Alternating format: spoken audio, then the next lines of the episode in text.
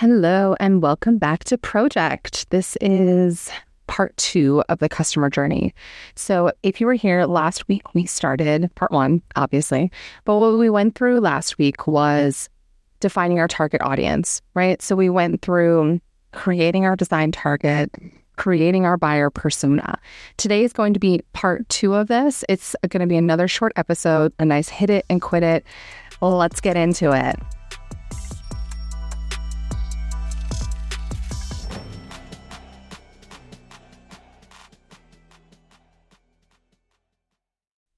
Okay, friends, today we are going to go through building a digital foundation. You might wonder why this is part of the customer journey. Um, and a lot of this lends itself back to foundational marketing. What do I mean by that? I feel like this is a concept I literally made up. Maybe it doesn't. Maybe I'm just not paying attention enough. But I believe that marketing done right has a solid foundation. Um, that is what I like to call building a digital foundation, right? So it's a certain steps that I like everyone to take before they ever start to spend any money on paid ads, at least, right? Obviously, the things that I'm about to talk about take money too, but these are the things that I want to do to make sure that you're set up for success. These are foundational things. I don't know a synonym for foundation, um, but these are the things that I want you to do before you do anything else. And yes, they must be done in this order. And yes, it's going to be these things aren't quick fixes, right? Marketing, there is no magic wand. There is no amount of money that you can spend unless it's to hire out everything and, you know, spend millions of dollars in ads to make you go from zero to hero. There is overnight successes are, are a media thing. They're, they're, they're movies, right? It only happens in movies. So mm. Now that I've had my little TED talk on foundational marketing, I want to talk to you about the digital foundation. So, building a digital foundation starts with your website. Most people have a website these days, and a lot of times it acts as your resume, as your CV, as your portfolio. Um, and so, when we look at building our digital foundation, I want you to do a quick check in on your website and answer the following questions One, is your website layout easy to follow? Two, are the images clear? Is the font easy to read? Three, what is the loading speed of your website? Four, are there clear calls to action? And five, if applicable, is it set up to drive online conversions?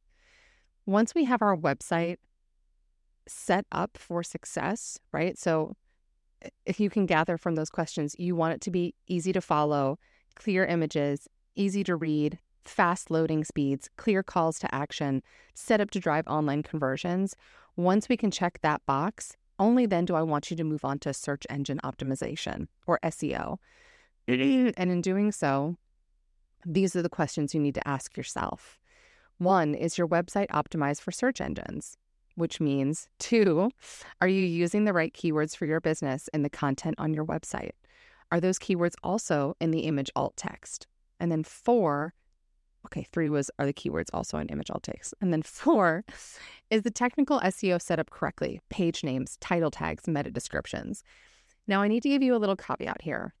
Search engine optimization is not something I'm an expert in. I mean, shoot, I'm not an expert in any of these things. I consider myself not just a foundational marketer, but a generalist. Marketing is so multifaceted and so uh, it's just so vast so that it is impossible to be an expert in everything. And so the way that I move about the marketing world is by being a generalist and then working with freelancers in all of these different areas. Because I can't I can't I can't do it all at an expert level. I just can't. I don't have enough time. And that's not expected of you either as a small business owner or as an entrepreneur. So if SEO is something that you just don't even want to get started with, head on to Fiverr, head on to Upwork, and find yourself an SEO specialist. It's the same thing for a website. If a website is something you don't feel like doing, outsource it.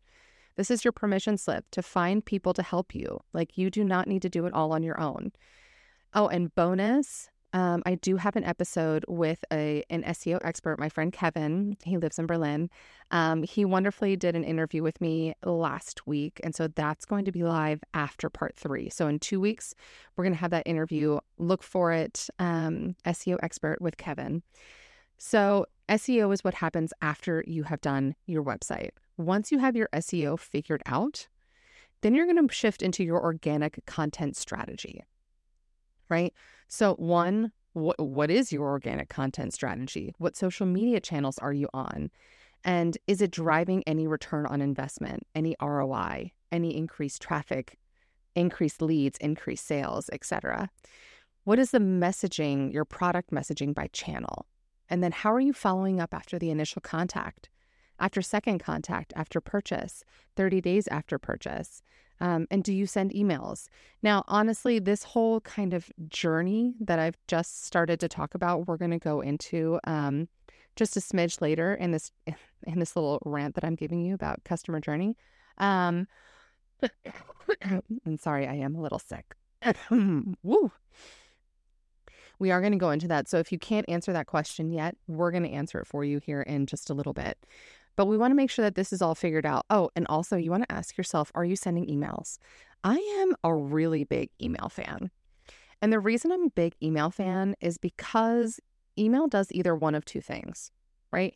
Either you're going to do the thing as a customer, you're going to do the thing the email wants you to do, or you're going to unsub- unsubscribe, right? So that's what I love about emails. There is no kind of like in between. And honestly, it's super, super um, it's super good at driving conversions. It's one of one of the biggest tactics that you can take to drive conversions because you're getting right into somebody's mailbox. And with with platforms like Klaviyo and Mailchimp, you can drive a lot of personalization within emails, which is what users want these days. So, we've done our website. We've added on a layer of SEO on top of that. Now we've sorted out our organic strategy. Only after that do I even want you to start thinking about doing paid advertisements? Um, because, and my why behind is this if you are spending all this money on paid ads, but they head to your website and it doesn't work, what what is the point? Um, if you are spending money on ads and they go to check out your profile, but you aren't posting anything on Instagram, you're going to lose a potential customer if you are spending money on ads and somebody sees it and then they go to Google mm-hmm. you, but you don't show up within search engine optimization, you don't show up on a search engine, well, then you're not helping yourself essentially. So that's why I ask you to build these foundations before you start to spend money. Because what we want to do is we want to make sure that we have all of our bases covered and that everything is top notch, user friendly, that everything will work when we decide to spend money on ads. Because y'all, it is it's it's hard out there in the ad world, okay? It's expensive, it's not super efficient. Excuse me, you have to really diversify channels. Um, and it gets super complex. Again, this paid ads are not a magic wand. And so I want to make sure that you're set up for success before you even start to do paid ads. Um, and before you even go into that, before you go into paid ads beyond what we've just talked about, you also need to understand the sales funnel by paid channel, determine goals and KPIs for each funnel stage, and determine a budget. So, like, y'all, this isn't this isn't a small amount of work. And I don't say that to you to scare you off. I tell that to you so that you know that it's going to take time and that you take the time because it's worth it. I promise you it's worth it. Okay. So, the next thing that I want to go into, and this is actually going to be quite a bit, is I want to go through at least the first half of the digital sales funnel. And that was a little bit of a spoiler alert. I'm going to go through the first half of this because then I want to kind of cut it off and save the rest for part three. So, the digital sales funnel, as all of you may think by the word funnel, um, is actually shaped like a funnel. Dun, dun, dun. And it has four stages to it. So, the first stage of the di- digital sales funnel is like any other sales funnel um, it is awareness. So, this is where we build top of mind recognition for a brand or for a company. This is where your potential customers hear about you for the first time. And that can be at an event, on a billboard, and a digital ad, from a friend in a newspaper or a magazine, on social media, or from an influencer. This is the biggest part of the funnel. So the widest part of the funnel. We'd say like the when we say the mouth, whatever, the top of the funnel. That's what we're going to call it. This is where we want to have a bunch of people stewing and we want to constantly bring new people into our awareness level. The next stage would be engagement. So this is the beginning of a beautiful relationship with your customer. This is where customers start to take action with your brand or company by liking, commenting, sharing um, on social media, or Googling your brand or social media name, or giving you that beloved follow on a social media that we know doesn't always happen these days. And don't let that define your worth, by the way. After engagement, we're looking at traffic. This is the lifeblood of your marketing funnel. So, this is where your potential customers get really serious about you by clicking on a link to your website, visiting your website, or walking into your store or restaurant or your place of work if that's if that's what your business is. And then finally, we have conversions. This is when you finally get your customer to do the thing you want them to do, and that's what makes you money. It's where all the magic happens. So that's your generated lead, that's a purchase, that's a booking, um, a reservation, an appointment, whatever you define as a conversion.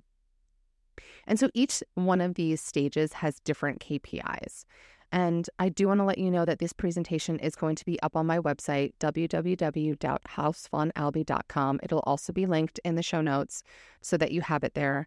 Um, because I, sometimes I do know that it's so hard to listen to me talk about this. It's much easier to have it in front of you. So, KPIs by funnel stage when we look at awareness, we want to think about reach, net reach, frequency, and view through rate. Now, you're probably like, Christina, what does that mean? What does it mean? Um, reach is how many people have seen an ad or two ads from you. Um, it can also be referred to as net reach, which would be how many people have seen it net reach or reach times frequency, frequency is the number of times they've seen it, will give you impressions. So that's how many times your ad has been shown. Reach or net reach is how many people it's been shown to. So they're two different, those are two different things. Um, and then view through rate is how much of a video somebody has seen 25%, 50%, 75%, 100%. When we look at engagement, we are looking at likes, comments, shares, follows, clicks, a lot of the vanity metrics, right? The things that honestly don't mean diddly shit. Diddly shit, diddly squat. I'm going to go with diddly squat. All right. Um, when we move down to traffic, so traffic, we're going to be looking at click through rate, bounce rate, time spent on page, and monthly users. So, monthly users of your website. Bounce rate is how many people hit your website and leave within like two seconds. Time spent on page is pretty self explanatory. And click through rate is how many people were shown an ad or shown a piece of content versus how many people clicked. And then finally, we have conversion, which is easily defined as the number of leads, the number of sales, or the conversion rate. So the number of people that were shown a content, a piece of content, and versus the number of people who converted in the end. That is your digital sales funnel awareness, engagement, traffic, and then conversion. All right, so let's do a really quick recap of what we went over today. Today, we talked about building the digital foundation, right? So, digital foundation is step one, website, step two, SEO, step three, organic content, step four, paid media. Then we talked about the beginning, the first half of the digital sales funnel, which again is a spoiler because it's going to turn into an hourglass. Please, but please show up for part three. Um, the digital sales funnel looks like awareness, engagement, traffic, and conversion. Okay, so these are some nuggets, some building blocks for marketing and making sure that we are setting up the customer journey across all the platforms that we are on because the customer journey isn't just on Facebook, it isn't just on Instagram, it's not just on your website, it's an amalgamation of all of those different channels. And that's what we need to start anticipating and building for. That's the whole point of this entire course that we're talking about right now. So just know that while these nuggets might not make sense in this particular episode, when we put it all together, when we wrap up this present and we put a bow on top, you are going to be set up for reaching the right audience for your business. That is the goal of this. So stay tuned. Next week, we have part three dropping of the customer journey, and we're going to be going through the second half of the digital sales funnel. We'll be going through a flywheel model and then building out, putting it all together and building out the customer journey. It's an actual thing, I promise you. Um, so thank you so much. Please comment, like, share, do the things that you do with the podcast. My success is based off of how much you love this and how much you share it. So thank you so much. And I'll talk to y'all next week.